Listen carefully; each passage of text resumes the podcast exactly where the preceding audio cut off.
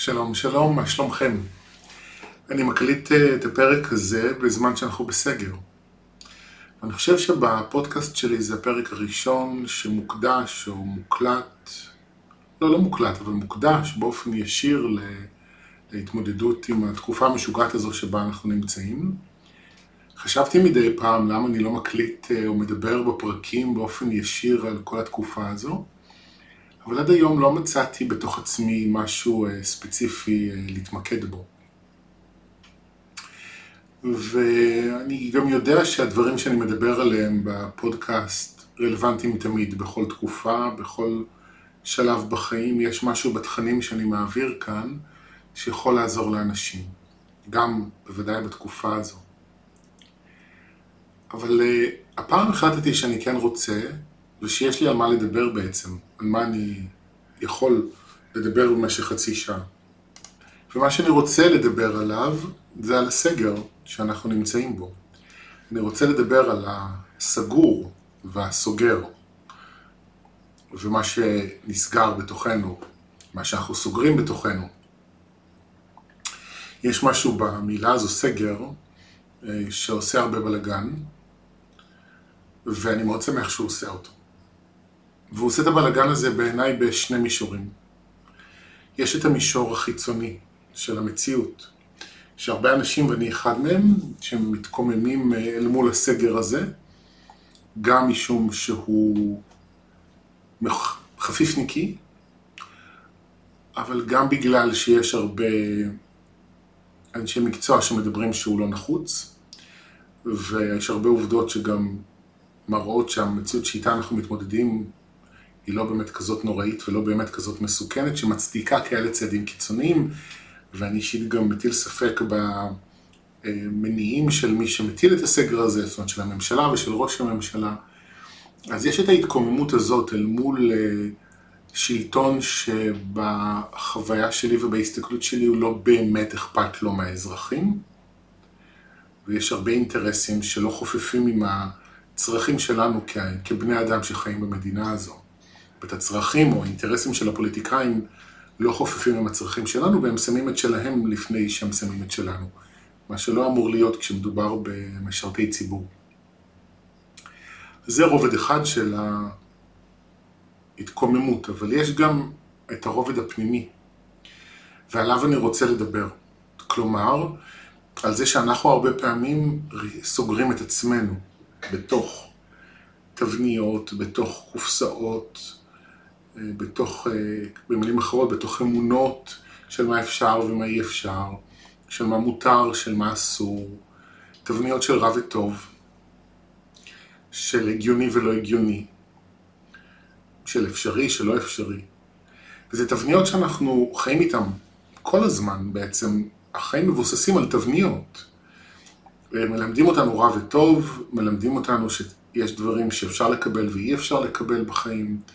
מלמדים אותנו שיש דברים הגיוניים ויש דברים לא הגיוניים, ושבאופן כללי יש עדיפות לדברים הגיוניים ולהתנהגות הגיונית ולחשיבה הגיונית, אבל חשיבה אמוציונלית או אה, ספונטנית היא בדרך כלל, או לא רק חשיבה, התנהלות, היא בדרך כלל הדבר הפחות רצוי, וזה, וכל השיטת אה, חינוך והסתכלות הזו שמבוססת על הפרדה ועל רע וטוב, או על שלילי וחיובי בכל מיני וריאציות, נוגעת בכל תחומי החיים שלנו. היא נוגעת ברגשות שלנו. היא נוגעת בהתנהגויות שלנו, בצרכים שלנו, והיא משפיעה על כל תחומי החיים, על איך אנחנו עם כסף, עם הגוף שלנו, איך אנחנו במערכות יחסים, במקומות עבודה, על ההגשמה העצמית שלנו בחיים האלה, על החופש שלנו לבחור מה באמת טוב לנו. הרבה פעמים אנחנו מתמודדים עם התנגשות מסוימת בין האמת שלנו לבין התבניות האלה. כי אם אני למשל גדלתי בבית שאסור לכעוס בו, אבל אני כועס כרגע, אז אני עשוי להתמודד עם רגשי אשמה על הכעס שלי, ועם פחד מלבטא את הכעס שלי. כי בשביל להיות ילד טוב, בשביל להיות מקובל, בשביל להיות שייך, אני חייב לא לכעוס. אבל אם אני רוצה להיות נאמן לעצמי, אז אני חייב לכעוס. ואז אני מתמודד עם התנגשות כזאת. וכעס הוא כמובן דוגמה אחת מיני רבות. אה, אם לימדו אותי בבית אה, להיות חזק ולהסתדר לבד, ואני צריך עזרה, אז אני עשוי להתמודד עם בושה כשאני מבקש עזרה, או בכלל כשאני נמצא במצב הזה, כי יכול להיות שלפעמים הבושה לא תביא אותי לבקש עזרה. אבל עצם היותי במצב הזה יכול לעורר בושה, וזה יכול לעורר אשמה, וכעס על עצמי, ופחד ממה יקרה אם אנשים ידעו. כי המצב הזה שבו אני צריך עזרה, נמצא אצלי בתבנית של הלא בסדר. של הדברים שאני צריך להימנע מלהגיע אליהם, מצבים שאני צריך להימנע מלהגיע אליהם בחיים. והנה הגעתי אליהם בכל זאת. אז יש פה בעיה. לפי כל התפיסה הזו שאני בא ממנה. אני מנסה לחשוב, בעודי מדבר איתכם על עוד דוגמאות. אתם יודעים, ראיתי איזה סדרה אתמול, שאתם לא יודעים, אבל ראיתי אתמול איזה סדרה שהיה שם בדיוק איזו התלבטות כזאת שמאפיינת הרבה אנשים בעידן הזה, של האם לעבוד בעבודה פרקטית יציבה מבחינה כספית, שיש לה עתיד מובטח, או ללכת אחרי החלום, אחרי התשוקה, איפה שיש יותר סיכון ויש יותר פחד לאבד. יש איזו דמות שם בסדרה שהתלבטה בין שתי עבודות. אז זה גם דוגמה לאוקיי, לאנשים שרובנו גדלנו ב... צריך לחשוב על העתיד, צריך לחשוב על אה, יציבות כלכלית, על ביטחון, אז אל מול זה, זה הדרך הנכונה לחיות, ואז אל מול זה יש את התשוקות שלנו, את החלומות שלנו, שאם הם מתנגשים עם הצורך באיזושהי יציבות וביטחון ועתיד כלכלי, אז אנחנו נהיה עם המאבק הזה. ובעצם כל הדברים שאנחנו מרגישים עליהם לא בסדר, הם בעצם סגורים בתוכנו. עכשיו, הם לא תמיד סגורים באופן מוחלט, זה כמו הסגר שאנחנו נמצאים בו עכשיו, זה לא בדיוק סגר, לא בדיוק סגורים באופן מוחלט. הרבה פעמים הם כן, אנחנו כן מכירים ומזהים את זה, אבל מרגישים אם זה לא בסדר. אה, או אנחנו כועסים על עצמנו, יש לנו ביקורת על עצמנו, או פחד ממה יגידו, כל הרגשות האלה זה בעצם הביטויים של הסגר הפנימי הזה. אבל יש גם כמובן דברים שאנחנו ממש מדחיקים, שאנחנו אפילו לא יודעים שהם קיימים בתוכנו, כי הדחקנו אותם כל כך הרבה זמן, ואנחנו מדחיקים לא רק זיכרונות טראומטיים, לפעמים אנחנו גם מדחיקים דברים שאנחנו אוהבים, שאנחנו לא מעיזים אפילו כבר לספר לעצמנו, כי זה לא בסדר. ואני חושב, כמו שאמרתי מקודם, שאחת הסיבות שהסגר הזה מעצבן כל כך הרבה אנשים, זה בגלל זה. זה בגלל שזה מכריח אותנו לחזור פנימה ולבדוק ולפגוש את עצמנו. עכשיו זה קורה גם בגלל הנסיבות, כי אי אפשר לצאת מהבית בחופשיות ואי אפשר לעבוד כמו שעבדנו או לבלות כמו שבילינו. ואנחנו עוד עוברים את זה בחגים וגם ככה נורא נורא חם בחוץ, אז מכל הסיבות האלה אז עוד יותר אנחנו סגורים בבית, אה, וזה מעלה הרבה דברים, אבל זה גם, אה, זאת אומרת, זה מעלה בדידות, זה מעלה כעס, אה, זה מעלה ייאוש וכו' וכו', אבל אפשר גם באמת להפוך את הזמן הזה כהזדמנות לראות איזה חופש חדש אנחנו יכולים לתת לעצמנו, אוקיי? כלומר, לא רק להתעסק ב... לדרוש אה, חופש אה, מהמדינה, חופש וכבוד למה שאנחנו צריכים ורוצים, אלא גם לראות איפה אנחנו יכולים לתת לעצמנו היום יותר כבוד וחופש.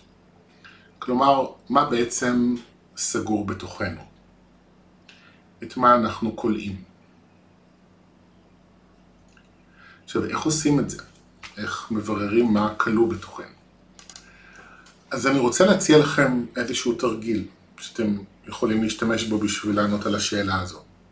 זה תרגיל כתיבה מאוד פשוט, שאתם uh, יושבים עם עצמכם וכותבים לעצמכם מה לא בסדר. סימן שאלה, מה, מה לא בסדר בי? סימן שאלה. מה אסור לי להרגיש או לרצות או לעשות או לבקש? סימן שאלה. למרות שכשאני אומר את זה בכל העולם, אני חושב שהדרך הנכונה יותר לנסח את זה היא מה אסור לי להרגיש ולרצות ולבטא ולממש ולהצטרך. ולכתוב, הצעתי שתי שאלות, אתם יכולים כמובן לנסח את זה באופן שבו מרגיש לכם יותר מדויק, ו... ותכתבו אינטואיטיבית את כל מה שעולה לכם. ואתם לא צריכים לעשות תרגיל הזה בפעם אחת, אפשר מדי פעם כשעולה לכם עוד איזה משהו לחזור לכתוב. הנה איזה תרגיל מתמשך כזה, שילווה אתכם בזמן שאתם עוסקים בנושא הזה. כל פעם שתקלטו על עצמכם, הנה עוד מקום שאסור לי, עוד דבר שאסור לי, אז תחזרו לדף הזה ותכתבו את זה. הרשימה הזו שאתם תקבלו מהתרגיל הזה תהיה בעצם המפה של התחומים בעצמכם, ששם אפשר ליצור שינוי. לפעמים זה יכול להיות מאוד ארוך וגדול, אה, ולפעמים זה יכול להיות קצר ופשוט דברים מאוד מאוד גדולים רגשית שמרגישים כזה בלתי אפשריים, ולכן גם תרגיל כזה יכול לפעמים לעורר ייאוש כשרואים את כל התמונה. והדרך הכי טובה שאני מכיר להתמודד עם זה היא לבחור בדבר אחד. אל תנסו לשנות עכשיו את כל המציאות שלכם עם עצמכם וביום יום, כי זה בלתי אפשרי וזה רק יוביל ליותר תסכול, תסכול וליותר אכזבה. אלא תבחרו דבר אחד שאתם רגילים לסגור אותו, כלומר להרגיש עליו לא בסדר, כלומר לכעוס על זה, להתבייש בזה וכן הלאה. ותתחילו אה, לשים לב מתי אותה תכונה שלכם, אותו הצורך, אותו הרגש, אותה התנהגות, מתי הדבר הזה שאתם מתמקדים בו, מתי אתם פועלים באופן הזה, מתי אתם מתנהגים ככה. בשלב הראשון כל מה שצריך לעשות זה רק לשים לב. הנה, עכשיו אני כזה, עכשיו זה קורה לי. לשים לב לזה ולשים לב למה אתם מרגישים כשאתם מתנהגים ככה או מרגישים ככה או חושבים ככה. זה רק לשים לב. סליחה, מתי, מתי אתם אה, מרגישים או מתנהגים באופן הזה, ומה אתם מרגישים ביחס לזה. זה הכל.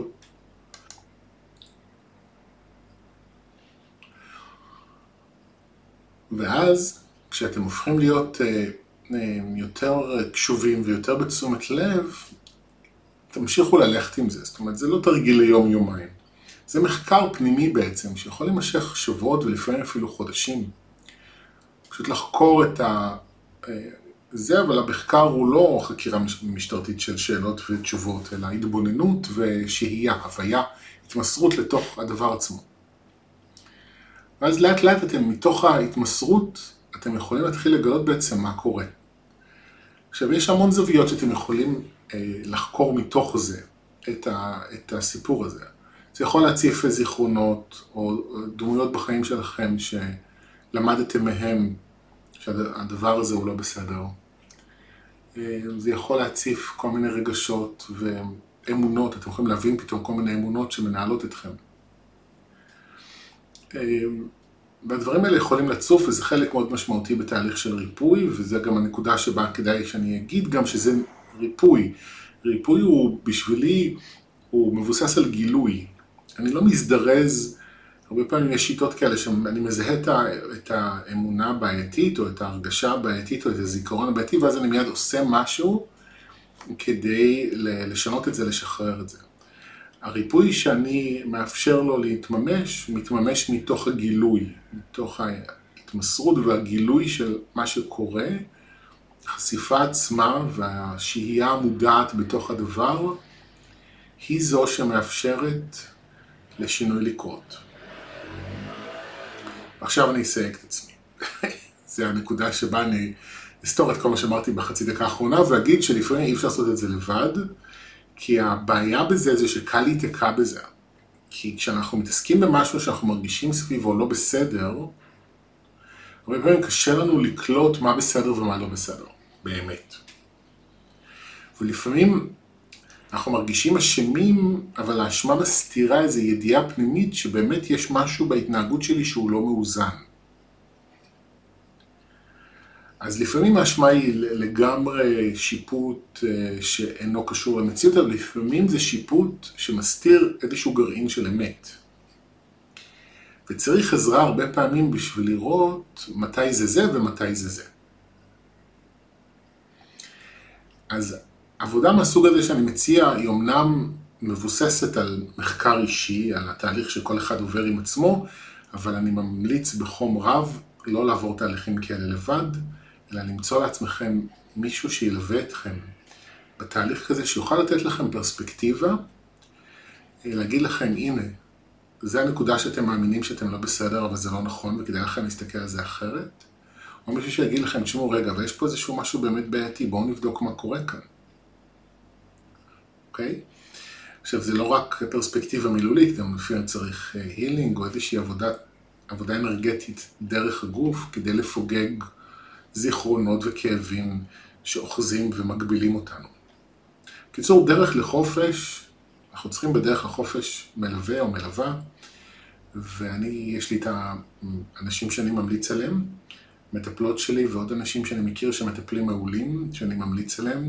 אני גם מלווה אנשים בעצמי, בתהליכים של אחד על אחד ובסדנאות.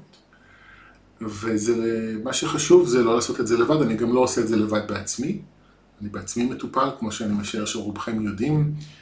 אני מטופל הרבה הרבה שנים באופן קבוע, בדיוק מתוך ההבנה הזו, שאני לא יכול לעשות את זה לבד, אני צריך פרספקטיבה. גם אחרי עשרים ומשהו שנה אצל המורה שלי, אני עדיין צריך שלפעמים תבוא ותגיד לי, וואי, שים לב, אתה לא רואה נכון את המציאות. וזה כמובן עדיין קורה לי, למרות כל השנים, למרות שאין ספק שהיום הרבה דברים אני כבר קולט על עצמי אה, לבד, אני עדיין חייב עזרה, כי אני לא תמיד מזהה נכון את ההסתבכויות הפנימיות שלי. אבל גם כשאני מציע תרגיל כזה, ונגיד לאנשים שעובדים איתי באחד על אחד, אני לפעמים באמת מציע תרגיל כזה. אמ, ובאמת התרגיל הזה הוא מבוסס על עבודה של אדם עם עצמו בבית במהלך היומיום, אבל ואז בפגישות אנחנו מדברים על זה, ובעצם חוקרים ביחד מה, מה עולה, ומה נכון בתוך זה, ומה לא נכון בתוך זה. וזה הדרך בעצם להתחיל לפרק אה, סוגרים וסורגים פנימיים. דרך אחת, כן, כמובן יש עוד דרכים, אני משתף איתכם את הדרך הספציפית שלי, מהמקום שאני בא ממנו. אמ, אבל אני רוצה להגיד לגבי זה עוד משהו אחד, לפחות כרגע אחד שעולה לי. אמ, אנחנו הרבה פעמים אמ, מזדהים עם, ה... עם הלא בסדר. זאת אומרת, אנחנו הרבה פעמים בחיים מרגישים את הלא בסדר, אני מרגיש אשם, אני מרגיש לא בסדר, אני מרגיש נחות, אני מרגיש קיבוץ, אני מרגיש אה, פחד ממה שיגידו עליי, אני מרגיש או מושפל או פחד שישפילו אותי. אני מרגיש את הרגשות שהם באים מהמשפחה הזו של ה... בוא נקרא לזה משפחת רגשי הנחיתות, אוקיי? אני רוצה להגיד שגם אם זאת החוויה הרגשית המודעת שלכם, תדעו שיש בתוככם עוד חלק, שהוא החלק הקשה, הביקורתי, השופט, שלפעמים גם משפיל אולי, שאומר, אתם לא בסדר. כלומר, זה תמיד יש בתוכי שני חלקים, יש את השחר שאומר, אתה לא בסדר, ואת השחר שמרגיש לא בסדר. מה שקורה זה שאנחנו הרבה פעמים מרגישים ומזדהים מאוד עם החלק שמרגיש לא בסדר, ולא שמים לב שיש בתוכנו עוד חלק שאומר את כל הדברים הקשים האלה, את כל הדברים שאנחנו מפחדים שאנשים אחרים יגידו עליהם. וזו נקודה מאוד משמעותית, כי הרבה פעמים מה שסוגר אותנו זה הפחד ממה יגידו. הצורך בשייכות, הפחד לאבד את השייכות, את הקרבה, ובמילים פשוטות את הפחד ממה יגידו. ומה שאני עושה, אני חוזר לעבוד עם מה אני אומר על עצמי. ותדעו לכם, זה חוק ואתם מוזמנים לחקור את זה בתוך עצמכם. כל דבר שאני מפחד שיגידו עליי זה משהו שאני אומר על עצמי. תמיד. זה לא בהכרח שאני מודע לזה, זה לא בהכרח שאני כרגע מזהה את זה, אבל זה תמיד תמיד קיים בתוכי. אין לו אפשרות אחרת בעצם. אז אני תמיד חוזר במצבים כאלה וחוקר, אוקיי, אם אני מפחד שיגידו עליי ככה וככה, וכתוצאה מהפחד הזה אני הולך מכווץ ומתנצל ו- ומסתיר את עצמי ומתרחק, אז אני רוצה עכשיו להכיר את החלק בתוכי, את אותו שחר, שאומר את כל הדברים האלה. ואם תעשו את התרגיל הזה עם סבלנות ועם כנות ועם נכונות להשתנות, אתם תזהו את זה. זה לא יקרה מיד, בהכרח לפעמים כן, זה יכול לפעמים לקחת זמן, אבל אתם תתחילו לשמוע את המקום הזה. וזה, מה שזה יעשה, דרך אגב, די מיידית, אם תתחילו לחקור את עצמכם מהכיוון הזה, זה יפוגג הרבה מהפחד ממה יגידו ואת הקורבנות סביב מה יגידו, בין אם זה כלפי אנשים ספציפיים או בכלל. זה יתחיל להחזיר את הכוח אליכם. בשלב הבא אתם גם תראו יותר את הבעיה במלואה בפנים, וזה יכול לעורר לפעמים אה, תחושות של ייאוש או של אה, חוסר אונים, או לחילופין איזשהו כעס וחוסר סבלנות ורצון שזה כבר ישתנה. ואם וכאשר זה יקרה לכם, אז אני רוצה להזכיר שהשלב הכי קשה בתהליכי שינוי זה כשאני מזהה מה מנהל אותי, אבל אני עדיין לא יכול לשנות את זה. זאת אומרת, זה עדיין מנהל אותי. וזה שלב מאוד מאתגר, כי אנחנו חסרי אונים בתוכו, ואנחנו לא באמת יכולים להאיץ תהליך. אבל, כמו שאמרתי מקודם, אנחנו כן יכולים להפוך את התהליך ליותר אפקטיבי. לקבל עזרה הופך תהליכי שינוי ליותר אפקטיביים. הילינג הופך אה, תהליכי שינוי ליותר אפקטיביים, או כל עבודה אנרגטית רגשית שבאה דרך הגוף, יכולה להפוך את התהליכים האלה להרבה יותר אפקטיביים, ובמובן מסוים גם יותר מהירים. אבל עדיין אנחנו צריכים לקחת בחשבון שיש זמן שאנחנו שוהים בתוך הדפוסים של עצמנו, בתוך הקולות הפנימיים שלנו, במודע מבלי שהם משתנים, וזה חלק חשוב בתהליך, אבל גם תזכרו שזה ישתנה, זה לא ימשיך ככה לעד. ככל שתמשיכו לרפא את עצמכם, זה לאט לאט ישתנה.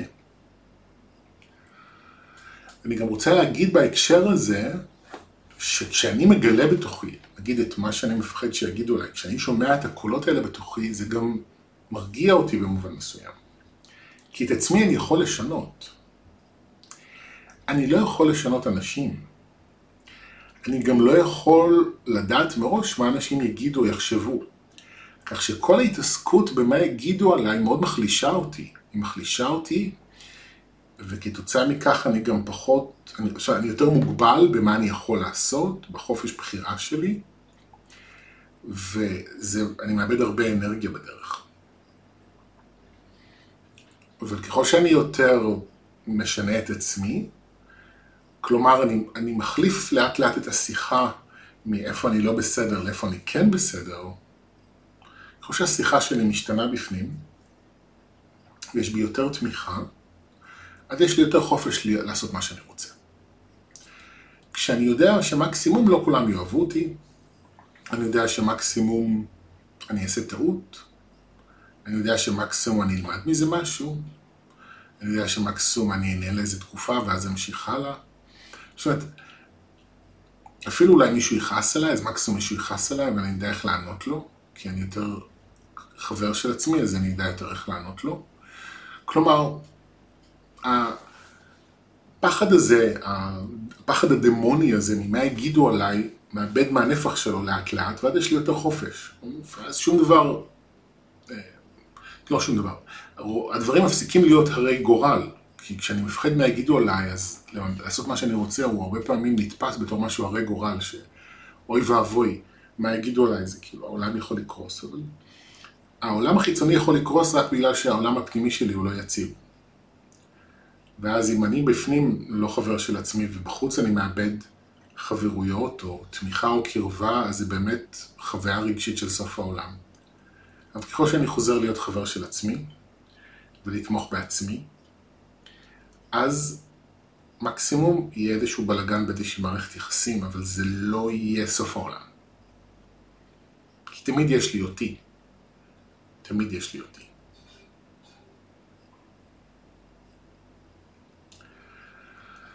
אתם יודעים, אנחנו הרי נמצאים בתחילתה של שנה עברית חדשה, שזה זמן טוב של התחלות חדשות, ואני חושב שגם מהסיבה הזו, הפרק הזה של הפודקאסט מתפרסם בזמן מעולה, מהבחינה הזו, כי זה איזושהי הזדמנות לעשות ריסטארט, ובייחוד עם הסגר.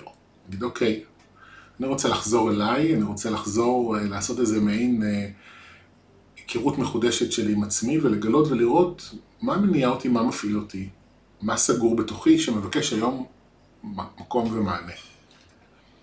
וזה גם נקודה שחשוב לי להדגיש, אנחנו יכולים למפות, את, כמו שהצעתי מקודם, את כל המקומות הסגורים, אבל זה לא בהכרח שכל המקומות האלה רוצים כרגע אה, שינוי. אנחנו גם לא יכולים לשנות הכל באותו זמן.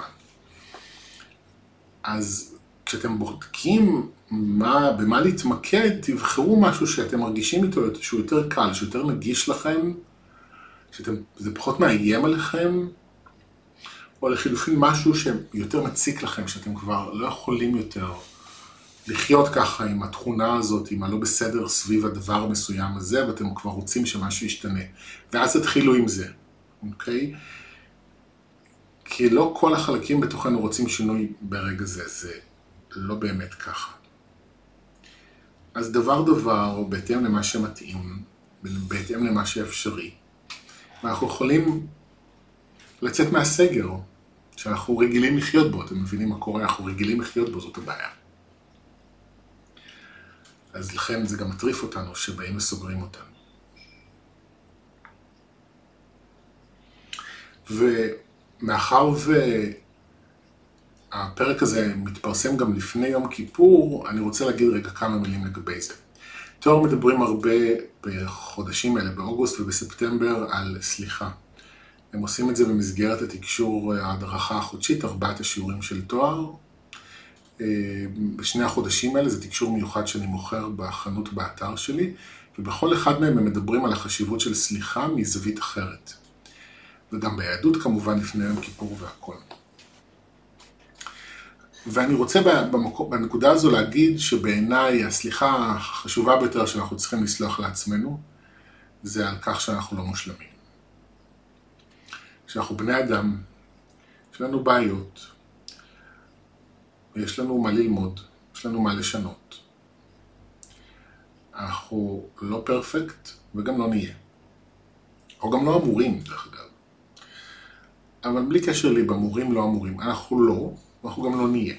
יש לנו מסע לעבור, הוא מסע לכל החיים. זה לא משהו שמסתיים, אנחנו יכולים לצפות מעצמנו באמת לסיים כבר עם השיעורים שלנו. השיעורים הם חלק מתהליכי התפתחות בכדור הארץ. ואני חושב שזה משהו מאוד מהותי שהרבה מאיתנו, ואני ביניהם, צריכים ללמוד לסלוח עליו.